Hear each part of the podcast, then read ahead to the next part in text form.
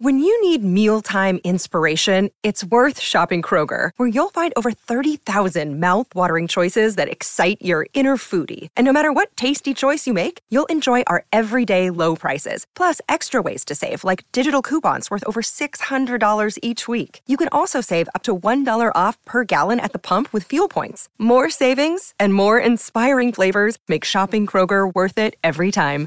Kroger, fresh for everyone. Fuel restrictions apply.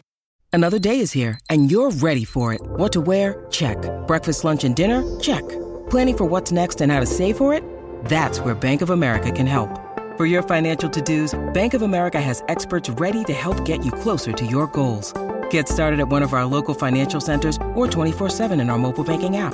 Find a location near you at bankofamerica.com slash talk to us. What would you like the power to do? Mobile banking requires downloading the app and is only available for select devices. Message and data rates may apply. Bank of America and a member FDIC. You're listening to Imaginary Worlds, a show about how we create them and why we suspend our disbelief. I'm Eric Molinsky. Over the holiday break, I was catching up on fantasy fiction, and I'd heard great things about the writer Nghi Vo. So I started reading one of her novels, The Chosen and the Beautiful, which came out in 2021. In the novel, she retells the story of the Great Gatsby from the point of view of Jordan Baker. Jordan was a secondary character in the original novel, and she reimagines this character as being Vietnamese and adopted. And her version of the Great Gatsby is full of magic, some of it very dark magic. I got completely sucked into this book. I burned my way through it. And then I went on to her next novel, Siren Queen, which came out in 2022. It takes place in the same magical early 20th century America, except she moved the action to Hollywood. The main character in Siren Queen is a Chinese American actress. Her stage name is Luli Wei. We never actually learn her real name. Her story is partially inspired by the real life movie star Anna May Wong. And the main characters in both novels, Luli Wei and Jordan Baker, are both queer. 1920s New York and 1930s Hollywood are two of my favorite settings for any kind of story. And these books showed me a version of those worlds I had never seen before. I had so many questions, and I was happy that Nghi was able to talk with me. By the way, our conversation has a few minor spoilers about the novels. We started by talking about old Hollywood movies. One of the things that I've always found fascinating about the studio system is that the executives had total control over the actors. They could get the actors to change their names, their faces, their voices, until they came up with just the right on screen persona that would click with audiences. And Nghi says that actually was the inspiration for her novel, Siren Queen. Siren Queen started with me just sort of babbling to my friend Grace one night, and I literally still have the text where I typed her something like, Hey Grace, do you ever think about how much old school Hollywood is like fairyland? You have to give up your real name, you might give up your face, they own you for the rest of your life. I was doing I was reading a lot of fantasy in the 80s and the 90s. And that was an idea that came up just a lot, you know, knowing your true name. When the elves get it, they have you in their power. Mhm. I was just starting off from there. I mean, what is a true name? Who calls you by it? What is its uses? And I got the tone of who Luli was very, very quickly, which was always a nice thing. And she just seemed weirdly stubborn about it. I'm like, okay, I'm just gonna let this go. Like, how long can I go before she actually has to say her original name? And I realized she could just go through the whole book like mm-hmm. that. It was a really, really fun discovery. To give you a sense of Nghi's writing, here's the actress Shannon Tyo reading an excerpt of Siren Queen. The main character desperately wants to be a movie star, and she finally gets a meeting with the head of the studio, whose name is Oberlin Wolf. She's heard bad things about him, but she came prepared. He took up the whole room, and I saw flashes of the real Oberlin Wolf then.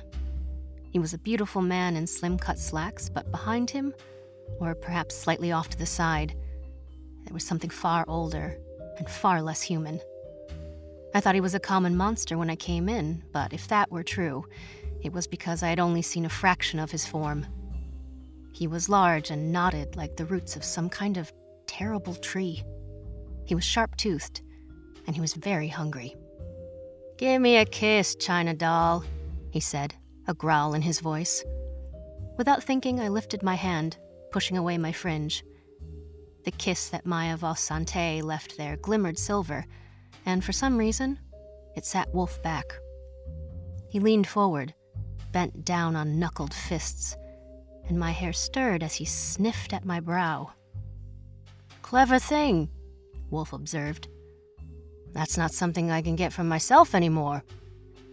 Gingerly, as if afraid that I might lash out at him, Oberlin Wolf closed the distance between us again. He was tall enough to lean forward and place his lips over the silvery mark on my forehead.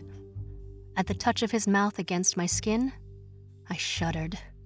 My throat was full of something thick and viscous, and when I was finally able to swallow again, Oberlin Wolf looked human. Then he turned away from me with a shrug. Whatever I was was taking up far too much of his time. Well? The word slipped out before I could stop it, brash and demanding. He glanced back. You still here? Yeah, fine, we'll give you a try. 250 a week to keep you for the next three years. That's traditional. You can stay in the dorms unless you want to run home and live with Ma and Pa at night. We'll get you trained up and see what we can make of you. No maids, I said, thrusting my chin up. No funny talking, no fainting flowers. Wolf turned and stared at me. He looked like nothing more than a harried man who wanted me to go the hell away so that he could finally deal with his hangover in peace. But even with this face, he could force a fall before I had even begun to rise. Crucified God, what the hell am I supposed to do with you then?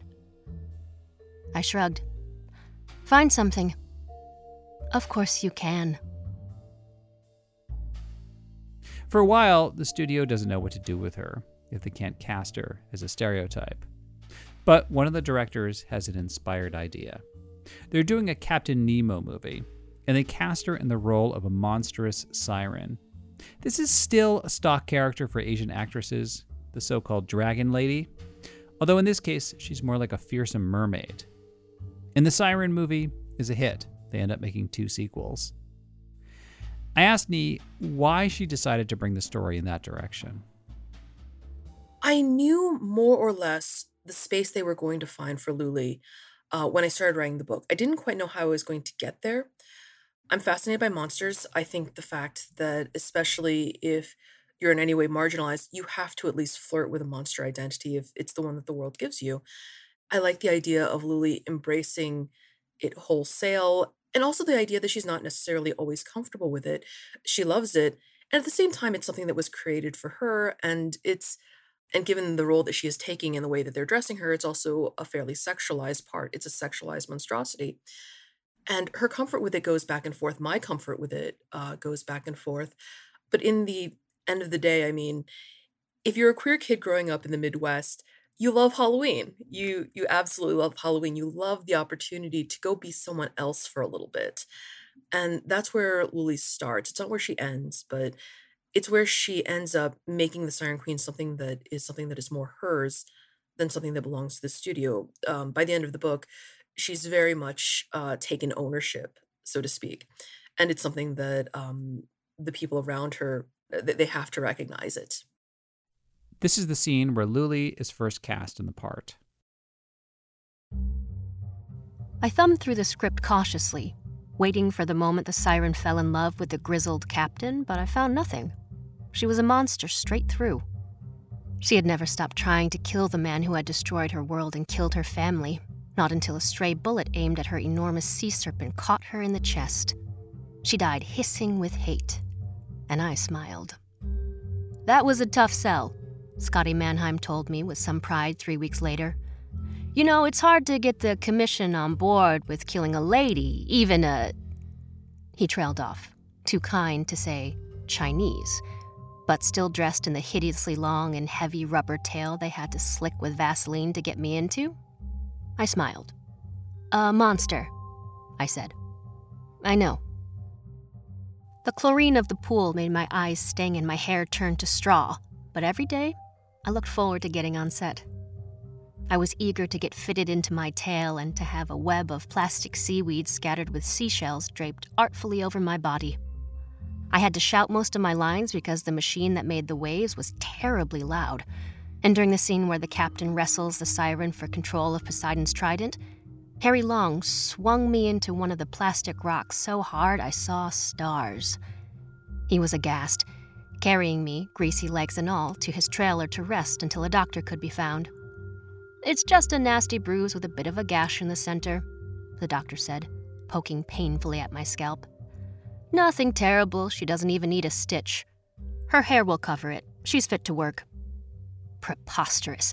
She's not working for the rest of the day. I won't hear of it.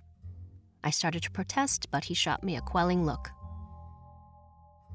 I mean, one thing I think is really interesting is like, you know, you go into great detail of, of, you know, the sort of special effects of the 1930s and how they would do this with a mechanical tail and the wires. Mm-hmm. But this is a world where magic is real, where there's like a, one of the women, you know, one of the actresses had a tail that they had to like surgically remove. There's like demons kind of exist in this world and all sorts of, ma- and changelings and these siren movies are popular. So like why do you think people in a world where where fantasy things actually exist want to see made up fantasy movies?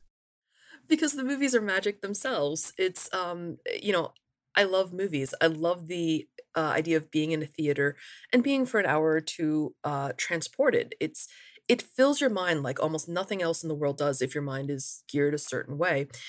And I have to imagine it's the same thing for the people in that world it is something it is being in a space and being transported. And we love that. I think humans we we love that idea. And no matter how it comes, we're going to love it. Even in a world where, you know, you can sell your soul before breakfast. I still think that there's something about going to a movie theater and paying your ticket and sitting down and being in the dark and having this communal experience of sharing a story with someone else.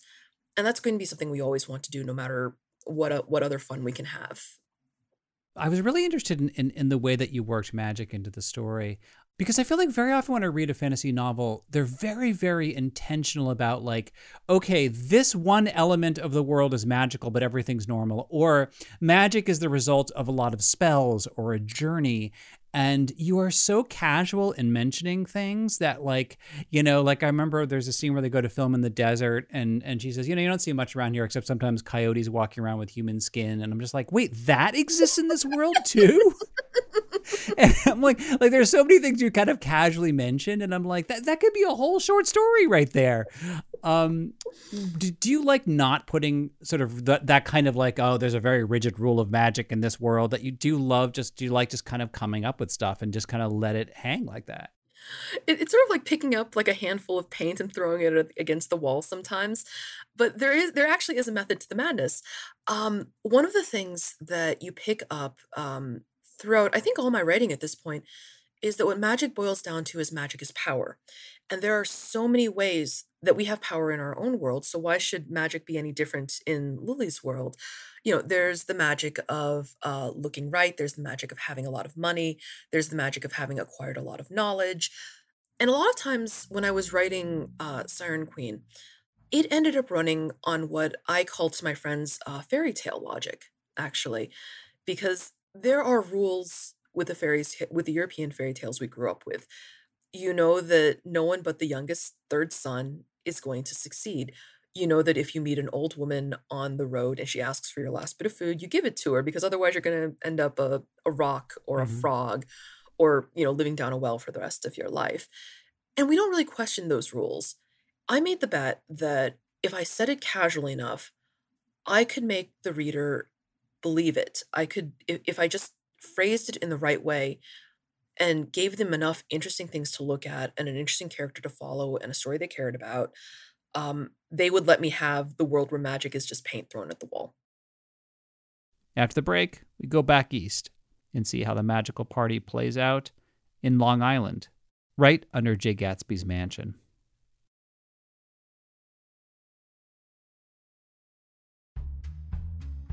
As I mentioned earlier, The Chosen and the Beautiful is the story of the Great Gatsby, retold from the point of view of Jordan Baker. She was a secondary character in the original novel, but an intriguing character. She was a socialite who could easily float between the main characters Jay Gatsby, his love interest Daisy, Daisy's husband Tom, and Nick, the narrator of the original novel. And this version of Jordan is Vietnamese. Nghi gives Jordan a really interesting backstory and a whole life to live in between the plot points of the original novel. In this book, the world of magic is the same as Siren Queen. And that's not a coincidence. Nghi actually wrote Siren Queen first, even though it was her second published novel. Back when she was writing Siren Queen, she'd gone through a few drafts, and she was talking about the manuscript with her agent, Diana Fox. We were already talking about selling it to Tor.com. On a call with Diana, about like basically like halfway through this process of shopping it around, Diana asked, you know, are you working on anything else? And I'm like, oh, I have this really cool book that I'm working on about a girl who's raised by ghosts. And I think she said, huh, you got anything else? and I sort of just pitched uh, The Chosen and the Beautiful to her, more or less exactly as it is. And it was, you know, it's an idea for a novel that I've had ever since, um, off and on, ever since I, w- I read The Great Gatsby in high school. And when I stopped uh, talking, she's really quiet on the other end of the line. And then she says to me very, very patiently, Nghi, I would like you to stop writing your other novel and go write on this instead, because Gatsby is coming out of copyright in, uh, I think, like a year and a half away at that point. And I said, okay. So I wrote Chosen and Beautiful in about four months, I think. And um, and they decided they wanted to publish it first as the debut. So um, sort of that's how it's been going ever since the idea of re I guess rewriting Fitzgerald or sort of writing writing in the same world in the same scenes as Fitzgerald was that fun or was that were there moments that you felt totally intimidated to be doing that? No, actually writing it was uh it honestly was just a ton of fun.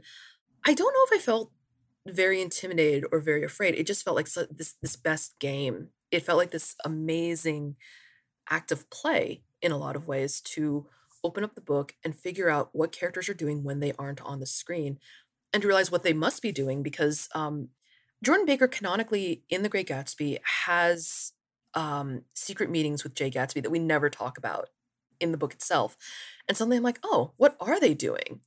And then you have her sort of running around like this sort of rogue AI in the background, moving the plot forward. And I've always been curious. I'm like, how happy is she to be doing that? Is she stone cold evil? Or does she have another agenda? And I've decided that she has a lot of agendas going on, actually. Speaking of Stone Cold Evil, um, you know, again, again, I'm thinking back to like high school essays. Everyone always talks about how Gatsby sold his soul. Did you? Th- was that also one of your initial thoughts of, well, what if he literally sold his soul to the devil? Yes, that came on very quickly because you know I uh, I have I have a public school education, and of course, The Great Gatsby is a part of that. And when you talk about The Great Gatsby in high school, you have to talk about ambition and what you will do for it and what you'll lose for it.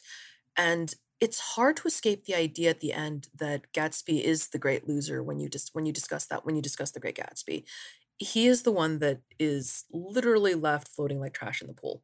Mm-hmm.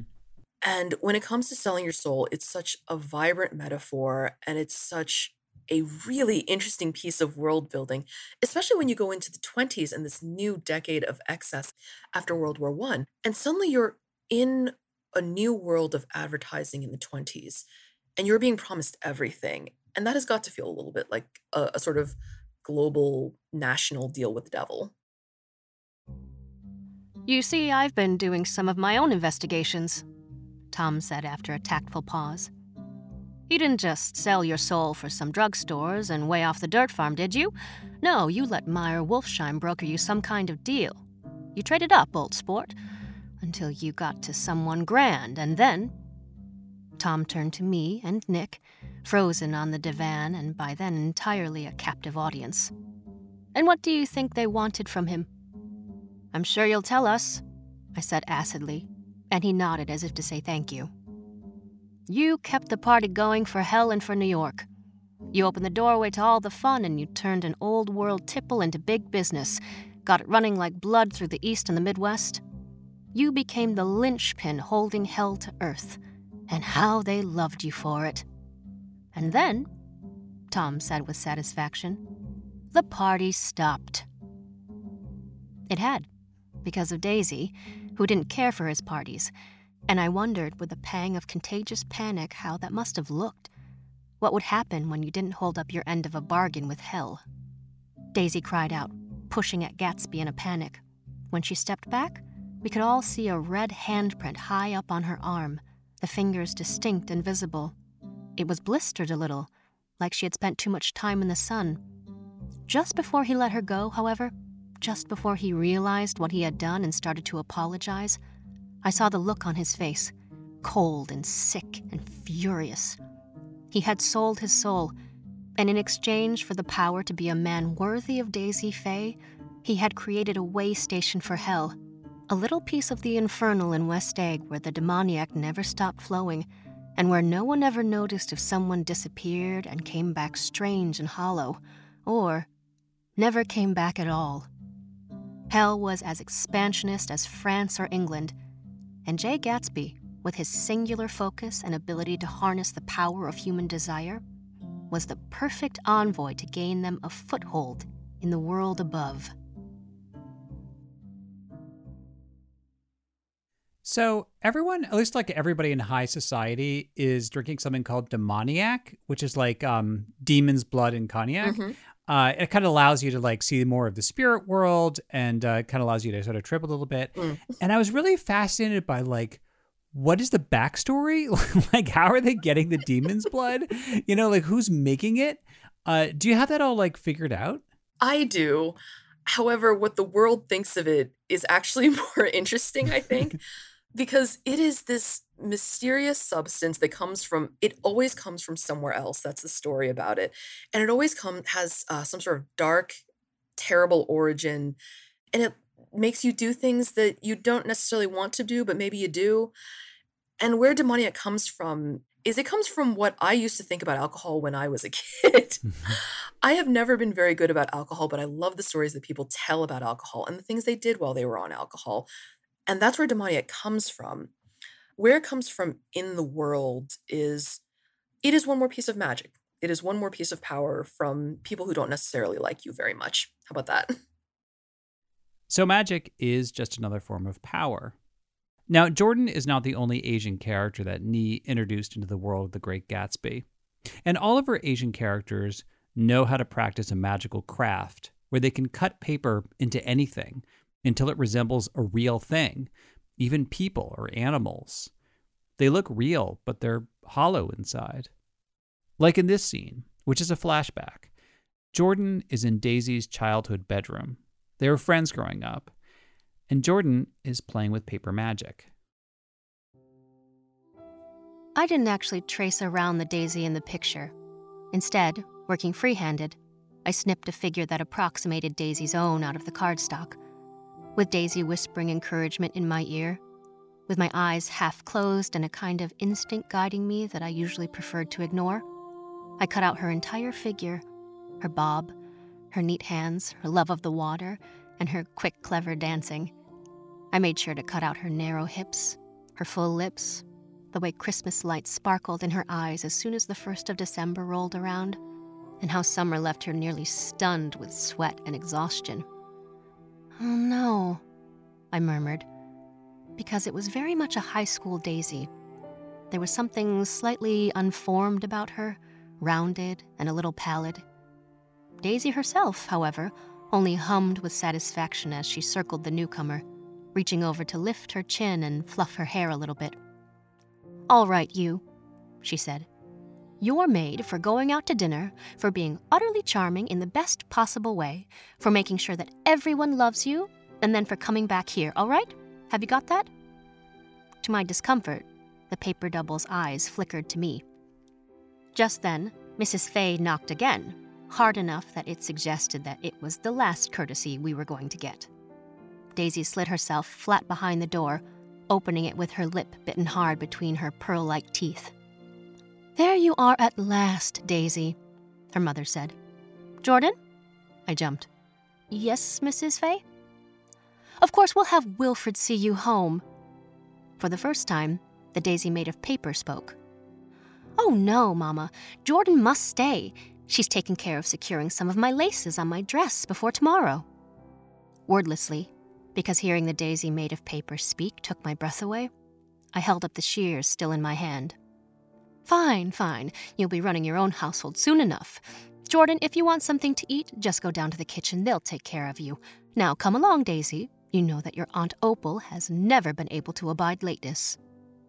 The door shut behind them, and Daisy bent over, knees buckling, a knuckle between her teeth. We were both frozen until we heard the telltale squeak of heels on the carpeted grand stairs, and then she burst into panicked laughter. When it comes to the paper magic in uh, The Chosen and the Beautiful, one of the first things that came to mind was uh, the Chinese history of uh, paper sons during the immigration of Chinese Americans to the United States. There was this idea that uh, during periods of heightened uh, immigration restriction, Chinese immigrants to the United States could only bring along family members. And so we quickly uh, came up with this very, very brisk trade in false identities. And the immigration officials were very, very, very harsh during this process. So the questions they were asking were along the lines of how many houses were on the street of your home village, things like that. So there is a brisk trade in what they called paper sons at the time. Um, you know, sons, relatives, brothers on paper. Hmm. And that struck me as something I really wanted to play with the idea that paper becoming reality. And from there, I went through a lot of research into uh, paper cutting throughout Asia, Southeast Asia, because uh, paper cutting in a lot of ways predates paper. We have examples and reports of the art from a time when people were cutting interesting patterns into leather, into leaves. And one of the things that got to me was it's always uh it's always a home art. It's not high art. It is it is something that people, mostly women, did to make their homes beautiful. And it seemed like such an important way to express yourself in a time when you don't have a lot of opportunities to do so. And that's why uh, that's why Jordan has it. Well, Jordan and Lulia are both characters who um, have to navigate white spaces, very powerful white spaces. Uh, were there moments that you sort of put in little bits of your own feelings or experiences, you know, with them? Sure. I mean, I think that's something that uh, that every writer does. But I think the only place that I really, really strongly reference myself is when Luli talks about getting fan mail, and she talks about um, letters from Chinese American, Asian American girls who are a lot like she is, and the ones who come from New York and the ones who come from Chicago and the one who the ones who come from lonely outposts throughout the great space in between. Because I think when you live in what Jordan would call the Middle West, there's a lot of space out here. Um, there is oceans and oceans of prairie and cornfield and soybean field between towns in Illinois where I grew up and it feels like being at an outpost. It feels like you're sort of just waiting for, you know, eventually the mail to come and hopefully to get some good news from some other place that maybe you would like to think of as home. And that's one of the spaces where I get to speak about that. And that was really very fun to do. It sounds like both books were just really fun. Like the process of writing was really fun. What were some of the most challenging parts to write with either book? When I was writing Siren Queen, I did not know how to write novels. let's let's start there. Right, because you were a short story writer. Absolutely, yeah. And uh, short stories are, you know, it's you're in and out by lunch. I mean, I can write a short story between now and when I go to sleep tonight, and it's not the same commitment that a that a, that a novel is. And suddenly, you know, I go to sleep and I wake up, and the problems that are waiting for me are still waiting for me, and I need to fix them. That was the biggest challenging point of writing both novels. Um, and of writing novels in general. I'm I'm writing another one right now, and I'm like, wait, wait, I'm not done yet. Somehow, after only having written for uh, two days, I'm not done yet. I hate that. So, does this novel take place in the same kind of universe? I probably can't talk about it very much, but yeah, yeah, it does. Well, it's interesting because I mean, so it's like you're creating this cohesive world of this like magical early 20th century America, but you've also written a series of novellas called the Singing Hill Cycle, which are really different. I mean, they're like um, they're set in a world that's kind of more like Imperial China. Uh, they have more of a fable quality to them. Like one of the characters is a talking bird called Almost Brilliant. Do you like switching gears like that? Like sort of writing in these two slightly different kind of fantasy worlds? I don't know if I see them as very different. They're just mostly people who are trying to get through their day. That's I feel like that's just a theme in a lot of my stuff. It's just it's like how are we going to get through today? Okay, I think maybe the biggest difference is the protagonist. My novels have protagonists which I'm much more familiar with writing. They're they're mean. I, I, like I like protagonists who are kind of mean, and who are doing what they need to do and not always as worried as they should be about what those actions are doing to other people. And then I sort of lucked into the main unifying character of the Singing Hills, who is Chi, the um, the non-binary uh, cleric who's wandering the world and just wants to hear stories. And Chi is just insanely sweet and positive. And I look at them and I'm like, who the hell are you? What are you doing here? So you identify with the characters that are a little bit mean? That's interesting. of course I do. Absolutely. I mean, I was I, I get this converse this um this question sometimes. It's like, what is it like to write such unsympathetic characters? I'm like, I beg your pardon. I don't think you should have to be nice just to live, and that's something that I'm sure those char- that my characters would say there because there have been a lot of times when they haven't been allowed to be nice. But on top of that, there are also times when they don't care to be nice, and I think that's so much fun to write about.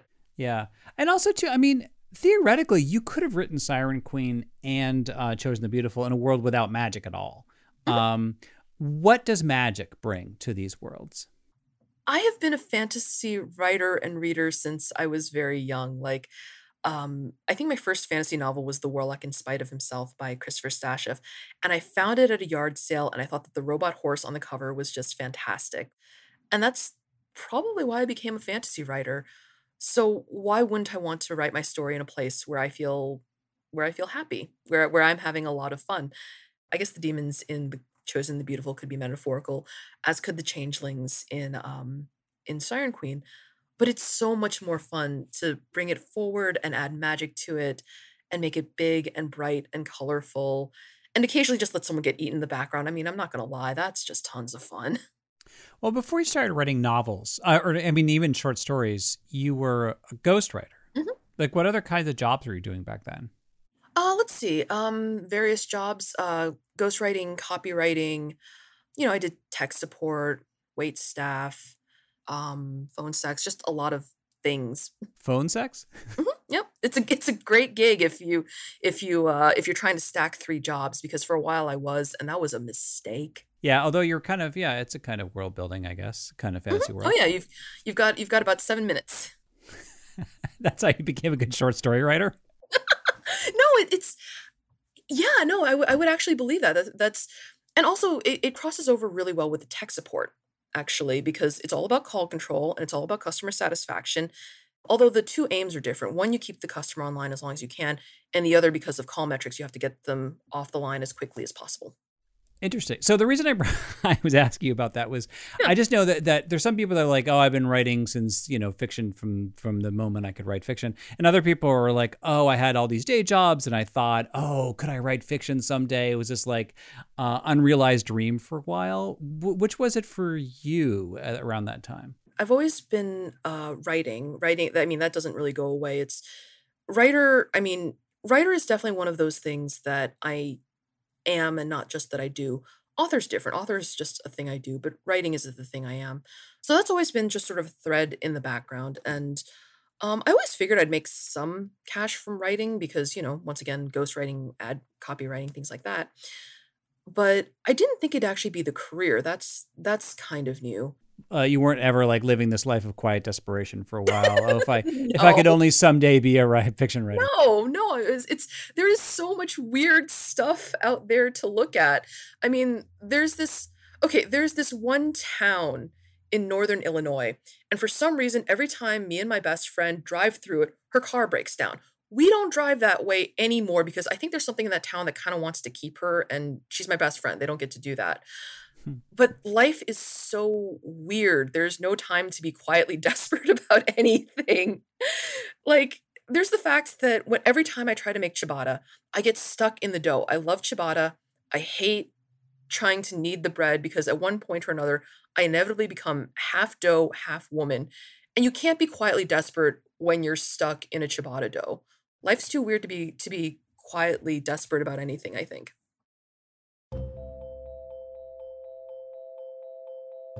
That is it for this week. Thank you for listening. Special thanks to Nghi Vo and Shannon Tyo, who did the readings. My assistant producer is Stephanie Billman.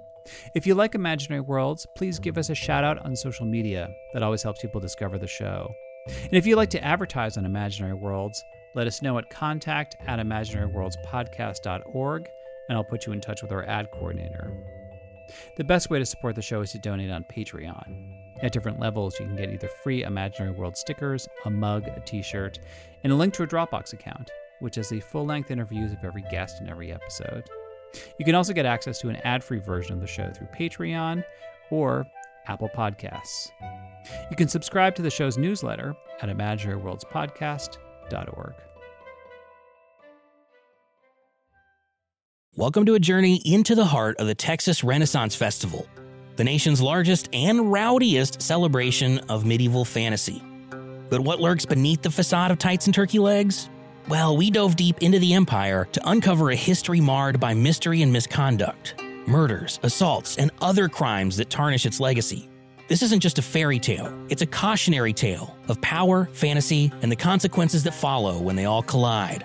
Search for Crime Waves Renaissance Texas on Apple Podcasts, Spotify, or wherever you're listening now.